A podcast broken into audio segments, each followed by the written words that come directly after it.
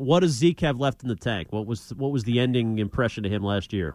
Yeah, the ending impression of him is he's a guy that two years ago probably shouldn't have played with a knee injury the way he did. And what's happened to Zeke and even Mike McCarthy when he first came to the Cowboys several years ago, uh, even he asked Stephen Jones, uh, you know, Stephen's, uh, really the essential general manager of this team, a comment he made to me says, "Man, that guy over there has gotten a lot of carries, and you know he doesn't need to be carrying the ball at all this summer, you know that kind of thing." And I think things have just really caught up with Zeke. He's going to work extremely hard. He's going to try and get himself in condition and ready to go. He just doesn't have the burst or that explosiveness that he once had.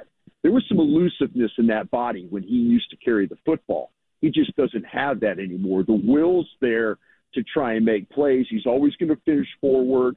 He's one of those guys, you give him the ball in the short yardage situations. Last year, they were in a game where they tried, you know, the goal line three times with Tony Pollard, couldn't get it in the end zone. What they do, they bring Zeke in. Zeke finishes the drive with a one yard run.